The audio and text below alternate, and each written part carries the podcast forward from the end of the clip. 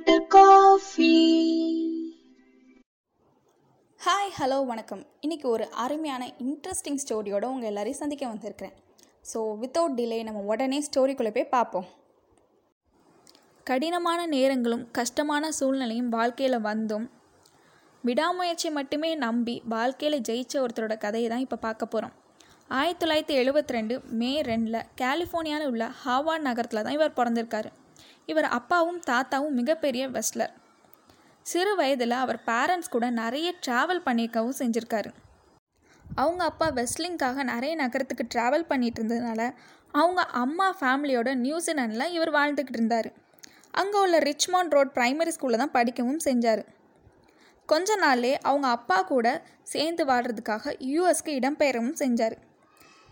இவர் பதிமூணு வயசாக இருக்கும்போது அவங்க அப்பா முத முதல்ல ஜிம்முக்கு கூட்டிகிட்டு போனாங்க.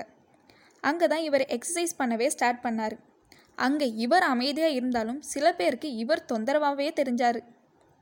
நிறைய பேர் கூட சண்டை போட்டு அரெஸ்ட் பண்ணவும் செஞ்சாங்க.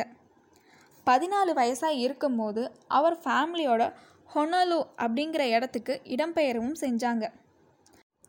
இவர் அப்பா டபிள்யூடபிள்யூஎஃப்ல இருந்தாலும் இவர் வீட்டில் என்னமோ ஃபினான்ஷியலாக கொஞ்சம் ப்ராப்ளம் இருந்துக்கிட்டே தான் இருந்துச்சு. வாரம் ஃபுல்லாக வெறும் நூற்றி இருபது டாலரை மட்டுமே வச்சு வாழ்க்கையை நடத்தணுங்கிற நிலமையும் ஆயிடுச்சு. ஒரு நாள் இவங்க வெளியில் போயிட்டு வீட்டுக்கு வரும்போது இவங்க வீட்டில் எவிக்ஷன் நோட்டீஸ் இருந்துச்சு. வீட்டை விட்டு வெளியே போகிறதுக்கான நோட்டீஸ் தான் அது. அதை பார்த்ததும் அவங்க அம்மா ஒரே அழ ஆரம்பிச்சிட்டாங்க. இனிமேல் எங்கே போக போகிறோம் என்ன பண்ண போகிறோம் அப்படிங்கிற குழப்பமும் வந்துருச்சு. இதனாலே இவங்க அம்மா சூசைட் அட்டன் பண்ணதுக்கு ட்ரை பண்ணவும் செஞ்சாங்க. இப்படியே இவரோட டீனேஜ் வாழ்க்கை ஃபுல்லாமே ஃபினான்ஷியலாகவே கொஞ்சம் பிரச்சனை இருந்துக்கிட்டே இருந்துச்சு. இதனால் இவர் திருடுறதுக்கு ஆரம்பித்தார் ஆமாங்க இவர் திருட்டு தொழிலையும் ஈடுபட செஞ்சார். வாய்க்கி அப்படிங்கிற ஒரு இடம் அங்கே ரொம்ப ஃபேமஸாக இருக்கிற இடம். அங்கே நிறைய டூரிஸ்ட் வந்துட்டும் போயிட்டு இருப்பாங்க. அங்கே ஜுவல்ஸ் கிளாத்ஸ்லாம் நிறைய விற்கவும் செய்வாங்க. அங்கே உள்ள பொருட்கள் எல்லாத்தையும் திருடி இவர் வெளியில் வந்து விற்பாங்க இதனால் போலீஸ்கிட்ட நிறைய தடவை அரெஸ்ட் ஆகவும் செஞ்சுருக்காங்க. திரும்ப இவர் அவரோட பள்ளி படிப்பை தொடரவும் ஆரம்பித்தார் நேஷ்வெலி அப்படிங்கிற ஒரு இடத்துல கிளென்கிளிஃப் மெக்கவோக் அப்படிங்கிற ஒரு ஹை ஸ்கூலில் தான் இவர் படிச்சுட்டு இருந்தார். அங்கே டீச்சர்ஸ்க்கு தனியாகவும் ஸ்டூடெண்ட்ஸ்க்கு தனியாகவும் பாத்ரூம் இருந்துச்சு. இவர் டீச்சரோட பாத்ரூமை யூஸ் பண்ணிகிட்டு இருந்தார். அதை பார்த்த ஜோடி கிவிக் அப்படிங்கிற சார் இவர்கிட்ட வந்து வான் பண்ண செஞ்சார். அதை எதையுமே இவர் பொருட்படுத்தாமல் அவரை உதாசீனப்படுத்தினார். ஜோடி கிவிக்கு ரொம்ப கோவம் வந்தாலும் அவரை ஒன்றுமே செய்யலை.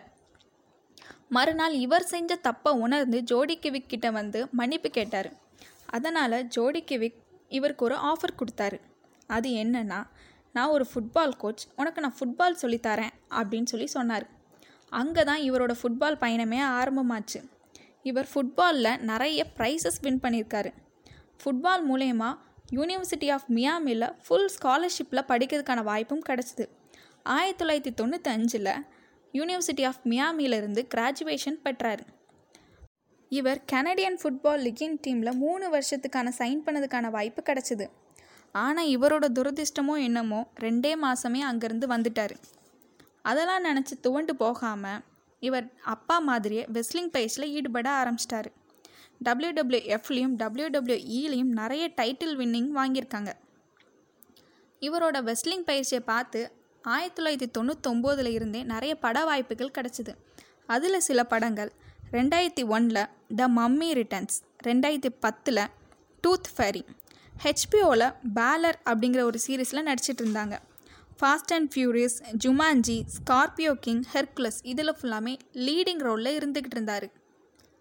இவரோட படங்களை சொல்லினா இன்னும் சொல்லிக்கிட்டே போக வேண்டியது தான் இவ்வளோ நேரம் பார்த்துட்ருக்க இவரோட பேர் தான் டுவேன் ஜான்சன் த ராக் அப்படின்னு சொன்னாலே நிறைய பேருக்கு தெரியும். விடாமுயற்சியை மட்டுமே வச்சு வாழ்க்கையில் சாதிச்சிருக்காருன்னா அது இவர் தான் நான் இதோடு இந்த கதையை முடிச்சுக்கிறேன். மீண்டும் வேறொரு கதையோடு உங்களை நான் பார்க்க வரேன். நீங்கள் கேட்டுட்ருக்குது ஃபில்டர் காஃபி நான் உங்கள் ஐஸ்வர்யா.